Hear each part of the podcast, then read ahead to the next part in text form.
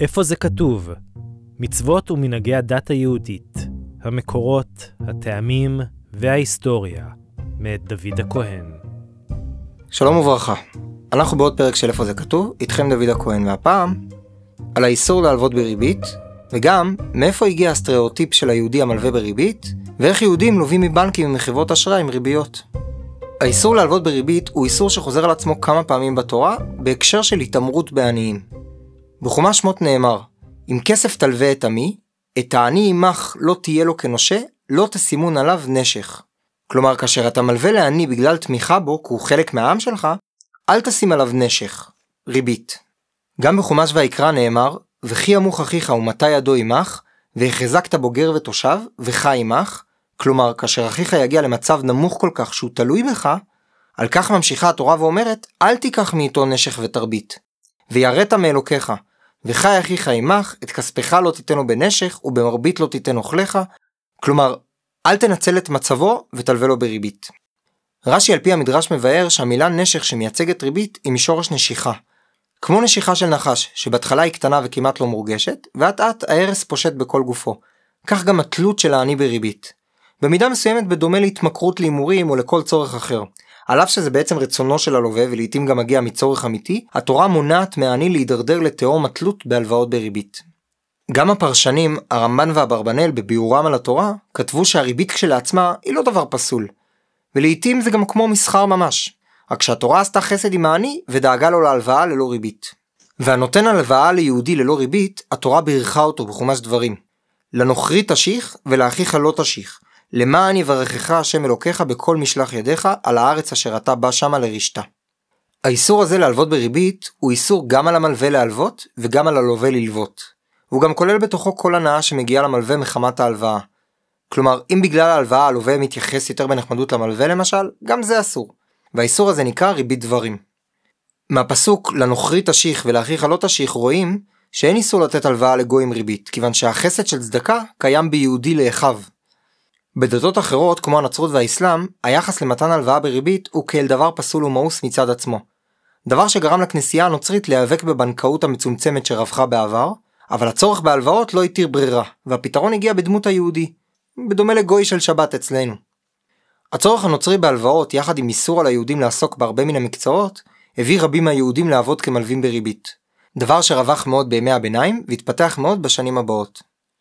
בתקופות מאוחרות, כמו במאה ה-17 אחרי מלחמת 30 השנים, בתי מלוכה רבים באירופה היו במצב כלכלי קשה, והצורך בהלוואות גם לצורכי מדינות גבר מאוד. והיהודים, גם בזכות היותם קשורים לאחיהם במדינות שונות, שגשגו בעסקי הבנקאות, וצברו כוח והשפעה בבתי המלוכה.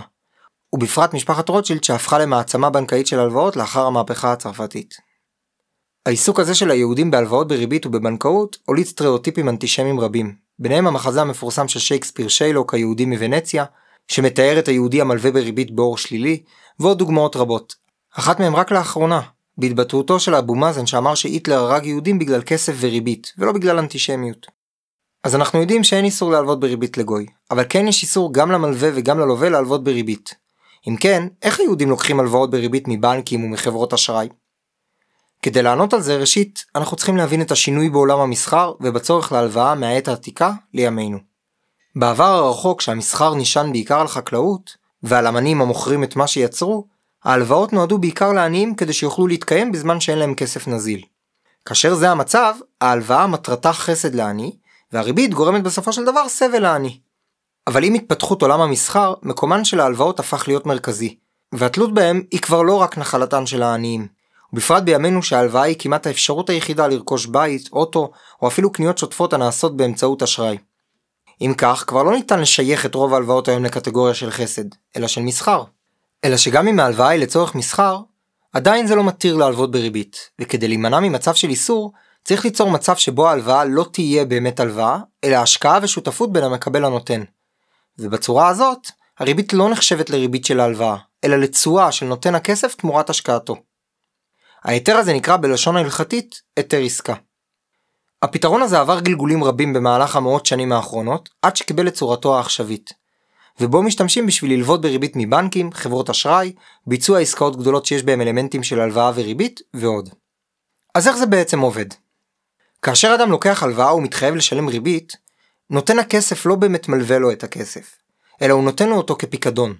כלומר, מבחינה הלכתית, יש הבדל באחריות לנזקים שיש למקבל הכסף אם הוא מקבל אותו בצורה של הלוואה או של פיקדון. למשל, לווה שלווה כסף, חייב להחזיר אותו ולא משנה מה הנסיבות. לעומת אדם שמקבל כסף כפיקדון, כלומר שנותנים לו לשמור על כסף, אם הוא נאנס והכסף עבד, הוא לא חייב לשלם. אז גם כאן, הכסף שמתקבל הוא פיקדון ולא הלוואה. והחיוב להחזיר אותו הוא לא מוחלט. מלבד זאת, הפיקדון הזה שעומד להשקעה, אם יפסיד אותו המשקיע, במקרה הזה שלנו מקבל הכסף, הוא לא יהיה חייב להחזירו. ואם הוא ירוויח, יתחלקו הנותן והמקבל ברווחים. כאשר הסכום של הריבית זו התקרה של הרווח שיכול המשקיע, כלומר הנותן, לקבל. רק שבדבר הזה יש בעיה של ביטחונות. מה אם הלקוח באמת יפסיד את הכסף? למה שנותן הכסף יסתכן בכך וילווה לו? ומה אם לא ירוויח בכלל?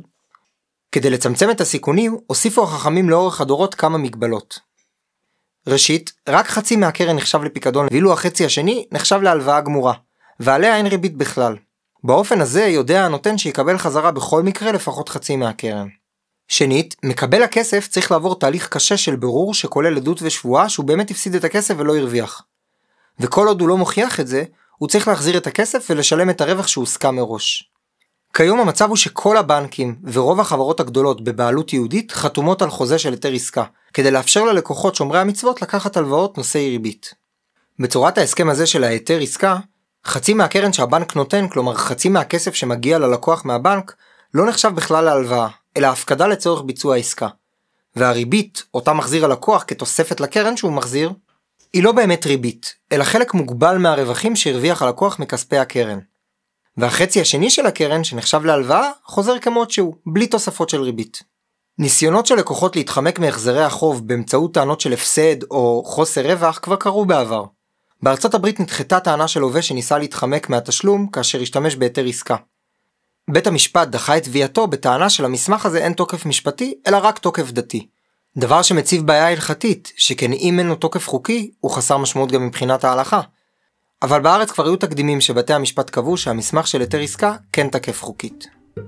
אז לסיכום, האיסור להלוות עם ריבית הוא איסור מהתורה שמטרתו דאגה לעניים שלא יהפכו לתלויים בריביות ולעשוקים. האיסור עצמו הוא רק בין יהודי ליהודי ולא בין יהודי לגוי. במהלך ההיסטוריה פרנסתם של יהודים רבים הייתה הלוואה בריבית לאנשים שאינם יהודים, גם בגלל שלא ניתן להם כמעט לעסוק בעבודות אחרות, וגם בגלל שהנוצרים עודדו זאת כדי שהם יוכלו לקבל הלוואות. עם הזמן, עיסוק זה יצר יהודים רבים בעלי עושר גדול, כוח והשפעה, דבר שגרם לאנטישמיות רבה ולדעות קדומות המקשרות יהודים לממון וריבית. השינוי שהעולם עבר בצורת המסחר שלו והתלות ההולכת וגוברת בהלוואות הצריך פתרון הלכתי לקבלת הלוואה עם ריבית מיהודים, דבר שהוליד את ההיתר עסקה. שזהו חוזה בין לקוחות לחברות שמשנה את חוקי ההלוואה כדי שייחשבו לשותפות ועסקה, והריבית היא תשואה קבועה מראש, וזה לא נחשב כריבית על ההלוואה.